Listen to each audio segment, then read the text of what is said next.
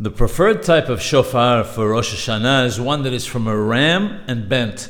However, after the fact, b'di'abad, all shofars that kasher, whether they're straight or bent. A shofar that is blown on some other occasions, such as on a fast day, may be straight or bent. A shofar from a cow or bull, however, is not kasher and may not be used. Similarly, animals in the category of hayah, non-domesticated animals, may not be used because they consist of a single bone. A shofar made from an unclean animal, behemate mea, is also pasul, also ritually unfit. The shofar of a ram is preferred because it's a remembrance of the achedah, the binding of Yitzchak Avinu, alav hashalom, and a bent shofar is preferred because the people will bend their hearts in prayer.